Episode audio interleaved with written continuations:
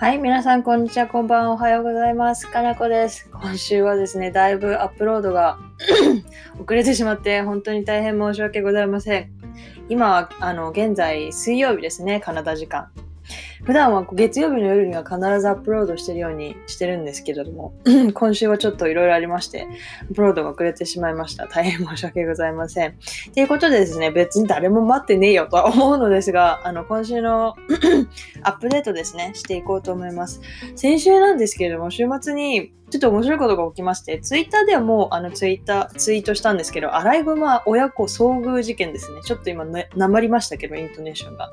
えっ、と、何が起こったかと言いますと、えっ、と、私、えっ、と、バンクーバーの、えっ、と、空港があるリッチモンド市という市に住んでるんですけれども、あの、南の方に下っていくと、海辺に、あの、ちょっと海辺で歩けるというか、散歩できるところがあるんですね。公園、まあ、公園ちっちゃい公園って言ったら公園なのかな？みたいなところがありまして、そこまで行ったんですね。で、まあ、そういう公園がある場所というか、町外れ、市の外れみたいなところにあるので、あの結構、なんていうんですか、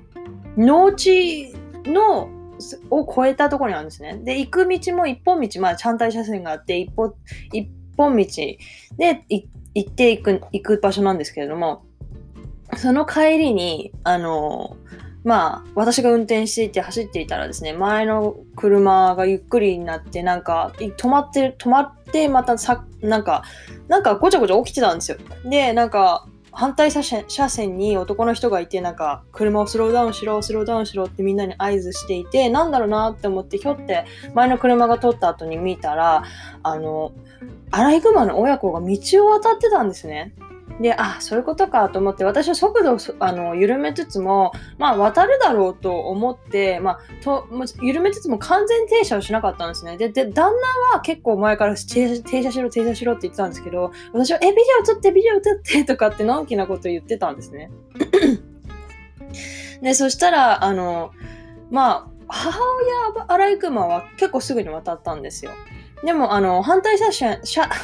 車線が言えない。反対車線の車も別に止まっていたわけではないので、あの、アライグマの子供の方がですね、あの、多分、車にビビりまくって、しかも人も、その男の人がいたじゃないですか、反対車線側に、あの、まあ、車から出た男の人が、あの、みんなに遅くしろ、遅くしろって合図を送っていたので、多分、ビビって怖がっちゃったんですよね。で、なんか、渡母親の方に行くのではなくて、右往左往してし始めてしまいまして、で、あの、私が止まっ、まあ、その時点で私の車は止まってるんですけど、その先に、あの、まあ、結構距離はあった。まあ、まあ、5歩6歩先ぐらいにいたんですね。だから、まあ、5メートルぐらい先にいて、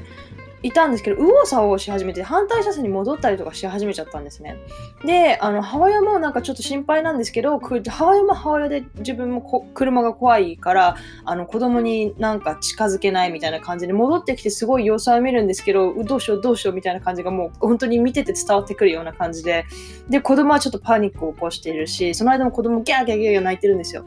で、泣いてて、ででもそのうち渡るだろうと思ってたら、ちょっと私の車の方に近づいてきちゃったんですよ。で、これやばいなと思いながらもうどうするどうするって見ていたら、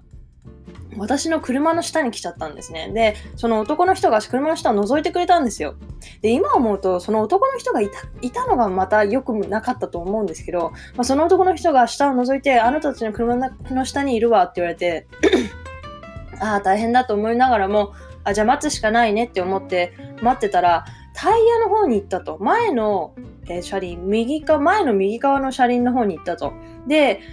なかなか出てこないなーっつって覗いてみたら結構バンパーの方に、エンジンの方に潜り込んでしまって、なんか、あ、これ、ね、出てこないんじゃない？ってなって、私たちも車を降りて覗いたら、で、バンパー、あの、前の車の部分を開けたんですね。開けて、で、覗いてみたら見えるんですよ。まあ、右の車の方にいるんですけど、車の車輪の上に。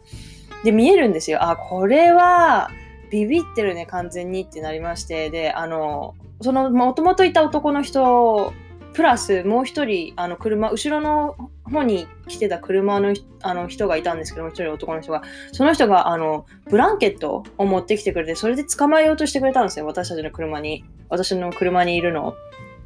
ね、捕まえようとしてくれたんですけど、あの、すごい多分ビビってるんですよね。ビビってるから、私たちの車が停車しちゃしてたから多分、あの、動いてないものに隠れるみたいな習性があるじゃないですか、動物って、野生動物って。だからそれのせいですごい隠れてて出てこようとしないんですね。で、棒でつっついたりとか、あの、ブランケットを使って捕まえようとしたりとかもしてくれたんですけど、全然出てこなくて、もうやればやるほど、なんていうんですか、しがみついちゃうみたいな感じで、で、アニマルコントロールとか、そういうところにも電話したんですけど、あの、閉まっていて、その時。で、警察にも電話したんですけどもう、何もできない。アニマルコントロールに電話しろって言われて、でも電話、アニマルコントロールに電話すると、閉まってるしって、どうしよう、どうしようって言って、車はその、もう道の中で止まっってるんですよ、そのままずっと。で、後ろからずっと車は来ていて、で、どうしようって言って、言って、いて、でもその、もともといた男の人と、その、後が来てくれた男の人と、その、その方の奥さんか、まあ、あの、彼女さんかわかんないですけど、その人もいて電話、いろんなところに電話してくれたりとか、あの、AJ もなんか様子見て、その3人で頑張っていろいろつついたりとか、いろいろしてたんですけど、どうしても出てこなくて、これは一生かかるよ、どうするってちょっと諦めかけた頃に、警察官が来てくれたんですよ。多分パトロール中だったんですよね。しかも女性の警察官で、まあ、さーっと来て止まって、後ろの方で。で、どうしたのって聞いてくれたんで、あ、いや、アライグ、子供のアライグマがね、実はねい、るんで、いるんだけど、あの、まあ、怖がって出てこないんだよねっていう話をしたら、まあ、なんか、手袋、専門のじゃないですけど、手袋をし始めて、素手で車の中に手を突っ込んで捕まえようとしてくれたんですよ。で、でも1回目は、なんか、あれ、怖いぐらいもすごい怖いじゃないですか。だから、ヒャーシャーとか言って威嚇してて、一回、一回手を引っ込めたんですけど、その後、見事に首根っこを掴んで、そ車の外に出してくれて、一回、あの、道の横の草むらに話したんですよね。で、母親はどこって言われて、母親は終始ずっと見てたんですよ。私たちのところ、予想すごいずっと伺ってて、あの、でも私たちのことが怖いから近寄れなくてっていう感じでいたんですね。で、後の最近、後の方は見えてなかったんですけど、草むらにパッて話したら、さって出てきて、私たちの方を見てるんですよ。で、警察官のお姉さんがまた首根っこ掴んで母のあ近くの方にポッてほっぽって、本当にじゃあもうあと2歩3歩で届くところにほっぽっといて、もう大変ありがたいことにコライグラマはそこから動かなくってあの落とされたところでビービーギャーギャーって大きな声で泣いていて多分お母さんを寝てたんでしょうね。あのギャーギャー泣いてお母さんを呼んでいてでお母さんも見ていてでも私たち人間が近くにいるから多分そんな近寄ってこなくて。だからあじゃあ私たちがいると永遠に近寄らないからもう早くこれは解散した方がいいって言って解散して あの私たちは、私と旦那は去ったんですね。早く行った方がいいと思って、これは。だから本当に、あ、すごいびっくりしました。初めての経験だし、まあ、アライグマは結構いるんですけど、夜行性なんで、その時6時ぐらいだったんですけど、今、あの、バンクーバー8時半ぐらいまで日が沈まないので、全然明るかったんですね。だからその明るい時間にアライグマをそんなに見ることがないっていうのと、あの、まあ、子供は見ないですよね。まず。まあ、いた、見ても親のそばにぴったりくっついてるんで、だからこういうことは初めてですし、本当にびっくりしました。あの警察官が来てくれなかったらどうなってたんだろうってすごい思いましたね。なんかその警察官の方がつけた手袋っていうのが、あの、痛い犬用らしいんですよ。なんか、家の犯人、まあ、被疑者とか犯人の家にあの捜査で入るときに犬がいる家もあるじゃないですか。そういう時に犬の対処法を訓練されてるらしくて、その牙が通らない。まあ、ナイフとかももちろん通らないですけど、まあ、そういう分厚い、そういう専用の手袋だったみたいで。まあ、そういうのは一般の人持ってないじゃないですか、車の中に。だからよかったと思って、なんかまあ本当に、あの、カナダだったらあるあるなんでしょうね、きっと。警察官の方だったらいろんな、こういうところにはすごいよく出出くわすのかわからないですけど、あの、警察官のお姉さんはすごい、あの、慣れ、慣れた手つきで、あの、ね、あの、解決してくださいましたっていうね、アライグマ親子事件が起きたんですよね、その日曜日に。はい。っていうのが 私の、えっ、ー、と、人生アップデートですね。はい。ということでですね。すいません。今日の、あの、えっ、ー、と、本題にですね、入っていこうと思います。今日はですね、えっ、ー、と、カナダの大学生活について、まあ、カナダの大学と、まあ、日本の大学の違いについてなんかを話していこうと思います。で、私、まあ、あの、その話を始める前にですね、私、高校とカナダと、あ、高校と大学とカナダなので、あくまでも私の私の経験からだと大学生活をしてのはえーと、カナダのみになります。なので、ちゃんとした、まあ、比べっていうのはできないかもしれないんですけど、まあ、私の弟は今、現役大学生なので、まあ、弟から来た話だったりとか、同級生、日本の同級生のあの子たちに聞いた話したりとかだとかで比べていくので、あのもしあの間違ってる情報とかがあったら、ああの先に謝っておきます。ごめんなさい。あのそれは後々、えっ、ー、と DM とかそのコンタクトであの訂正していただければ次のポッドキャストでちゃんと訂正いたしますので、その分はもうあの皆さんにあの頼ってしまう形になりますが、すいませんがよろしくお願いします。はい。ということでですね、カナダの大学生活について話していこうと思います。まず、えっ、ー、と英語力ですね。よくこれ聞かれるんですよ。えっ、ー、と、どのぐらいの英語力いりますか？とか、いろいろ聞かれるんですけども、多分みんな一番気になりますよね。大学、例えば高校1年留学してたとか、高校留学してて、現地の大学に進もうと思うけど、えっ、と、英語力に不安があるとか、あの、すごいごもっともだと思います。えっ、ー、と、留学生はですね、大学によっていろんな英語試験の最低点数が入学条件として課さられるんですね。で、それが、それをクリアしているのがあくまでも最低条件なんですね。で、えっ、ー、と、私の母校 SFU の場合は確かですけど、アイルツが、えっ、ー、と、昔の話なんでちょっと覚えてないんですけど、7.0だったと思うんですね。これオーバーオールですね。アイルツっていうのはスピーキング、リスニング、リーディング、ライティングの4つに分かれていて、それの平均点、まあ10点、アウトオブ10点だったと思うんですけど、それの、えっと、7点、アベレージ、オーバーオールで7点。で、それぞれの科目も確か6.5以上だったと思う。あ、7か6.5かな。まあそれぐらいアベレージで、まあアベレージで7.5以上、それぞれの科で7か6.5だ以上あれば大丈夫だったと思います。もしかしたら学科に違うかもし、よって違うかもしれないので、それはちょっとごめんなさい。で、もちろん TOEFLとかもあります、 TOEFLも大丈夫ですし、他にも、あの、もしかしたら今は、あの、他の英語のテストでもそういう条件が大丈夫なのが載ってるかもしれないんですけど、それはあの大学によって全部違うので、学科によってもたまに違ったりするので、あのよくよく自分の志望校先をですね、見て調べてあの確認してください。で、それが最低条件って言ってるのは何でかっていうと、それをクリアしているからといって授業がスムーズに理解できるかって言えばそうではないんですよね。で、やはり私たちにとって留学生にとって英語は第二言語ですし、大学ってすごい専門的なことを学ぶところじゃないですか。なので、日本語で学んだとしても、やっぱり専門用語は、ま、あの改めて理解し直さなければいけないと思うんですね。だから、日本語で母国語で学んだとしても、すごく専門的で大変なことを私たちは第二言語である英語で学ばなければいけないということですね。あの、すごく大変です。あの、入ってからもですね、一生英語は勉強するものだと思っていただいた方がいいと思います。あの、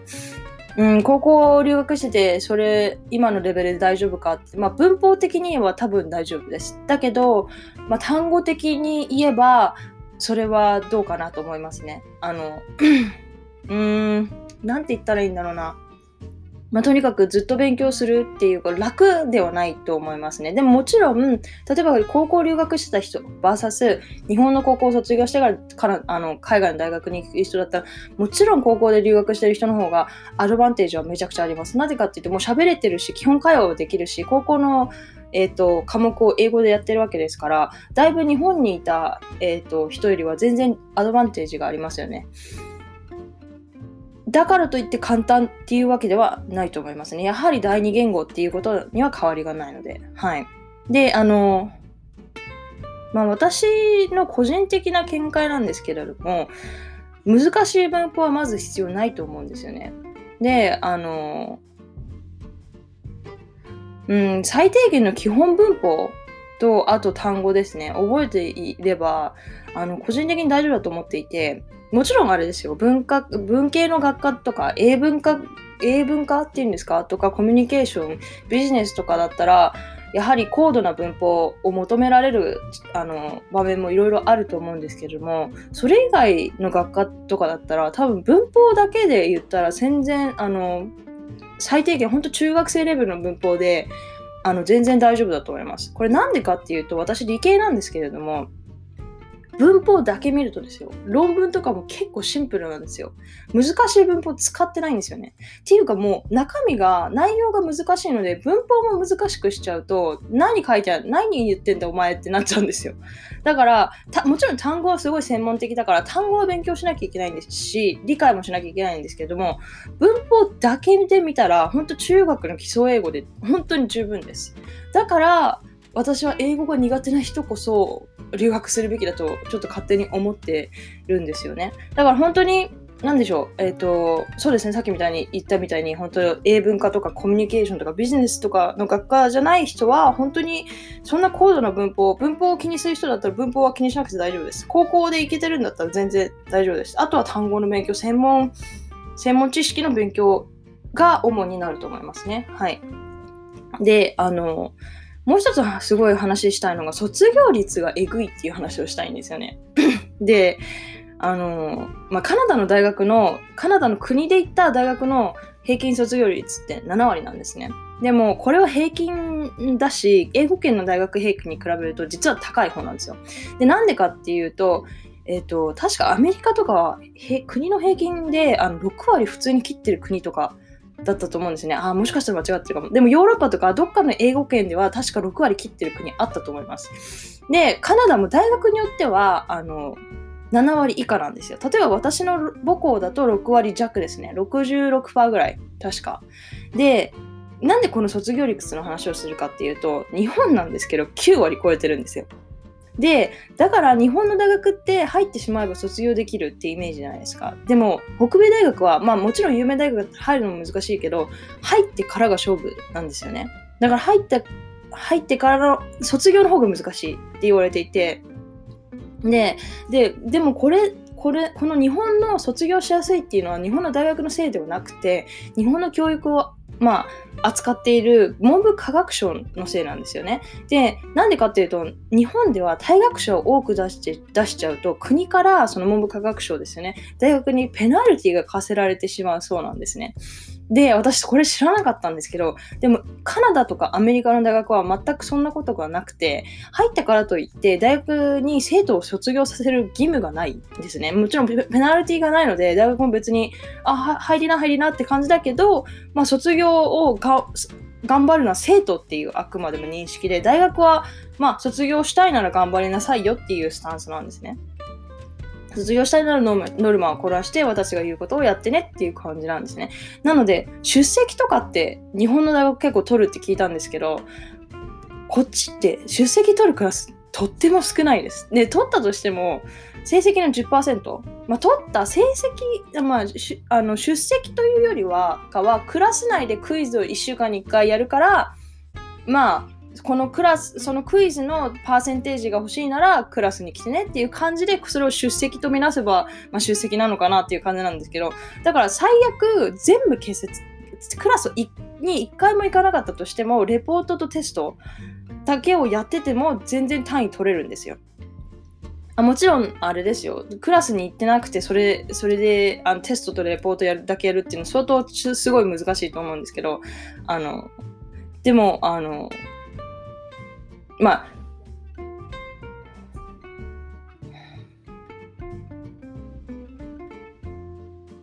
でも一つだけ出席が厳しいクラスがありました。実習系のクラスですね。私の場合で言うと実験です。ラボの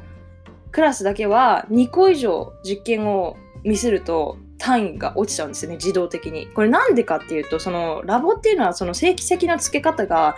その前実験のレポート提出なんですよ。なので、実験に行ってないとレポートが提出できないんですね。だから実験行ってないイコールレポートが抽出できないイコールレポートの点数がつかないので、オートマティックにあの単位が落ちます。なので、まあ、要するに出席しなきゃいけないっていうことになりますかね。もちろん出席してもレポートがもう散々だったらそれでも単位ダメなんで出席だけじゃダメなんですけど、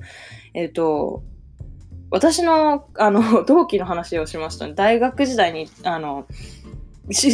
あのクラスに一切顔を出さないんですけど中間と期末の時にがだけに学校に来てた A 君っていうのがいまして彼あの成績ストレート A だったんですよね。クラスに一回も出てないのに。で、私はクラスに頑張って、あのちまちま通って、全然 A じゃなかったんで、あの、まあ、そういう理由かはわからないんですけど、クラスも優しくないんですよね。まあ、教えるの下手な教授の方が多いんですよ。まあ、日本はわからないですけど、なんでかっていうと、まあ、まあ、でも、教授の本文が研究だから、私たちも文句つけようがないんですけどね、なんか、した仕方なくやってる感が、すごい教授も多いです。なんか、なんか、学校、大学で教授やりたいなら、授業も教えてね、みたいな感じで言われてるのかわかんないですけど、まあ、そういう感じで、あの、すごく卒業率がですね、日本と比べてしまってだいぶ、あの、高くないというか、みんながみんな卒業はしないっていう話ですね。だからツイッターでも前言ったこと思うんですけど、結構あの人数減ります。学年が上がれば上がるほどにどんどんどんどん人数が減ります。なんか1年生のクラスが150人から200人ぐらいのクラスだったのが、なんか4年時になったら、まあ、専門性も上がるので、そういう理由もあるんですけどもちろん。なんか上がるとなんか30人、40人しかいないみたいな、そんな感じになっちゃうので、結構、あの、目に見えて、あ、卒業みんなはしてないんだろうなっていうのがわかりますね。で、あの、まあ、そんな難しいの、勉強時間どんぐらいかかるのっていう話なんですけど、あの、まあ、日本の大学よりは、まあ、それは、これはね、すごい学科とか人にもよると思うんですけど、その、さっき言ってた A 君も、どれぐらいね、家で勉強したのかわかんないですけど、あの、日本の大学でもすごい大変な学科はきっとあるんですよ。医学部とか、だと法学、法律学部とかあると思うんですけど、私の場合を話すと平均で5、60時間ぐらい、えっ、と、勉強してました。あの、全部を通してです。で、あの、まあ、1日のあのスケジュールを簡単に言うと、1日に2個クラスがあったとしたら、朝に行って、次のクラスの2時間休憩を勉強に当てて、で、クラスが終わったらまた2時間勉強して、で、家に帰ってから、まあ、ご飯食べて、4、5時間その後勉強して、で、週末は1日10時間ぐらい。もう朝起きて寝るまでっていう感じで勉強してましたね。こんなにしても私の成績は普通でした。まあでもこれは多分私の個人的に能力が高くないっていうのが理由だと思うんですけども、はい。まあでも一緒にとも勉強してた友達も多いので、多分そういう、これぐらいが平均だと思いますね。はい。で、あの、あともう一つすごい日本と違うなと思ったのが、単位が取り放題じゃないんですよ、カナダって。で、あの、日本のクラスって取り放題制度なんですね。まあ、日本の大学にもよると思うんですけど、私の弟に聞いた話だと、取り放題ですごいめっちゃびっくりしました。北米だと1単位いくらっていう風に単位ごとに毎学学費を払うんですね。なので日本の大学に行ってる弟に何個と単位を取っても学費が変わらないって聞いた時に本当にびっくりしました。えっ、と、だから日本では単位を1つや2つ落とすことは大大したことではない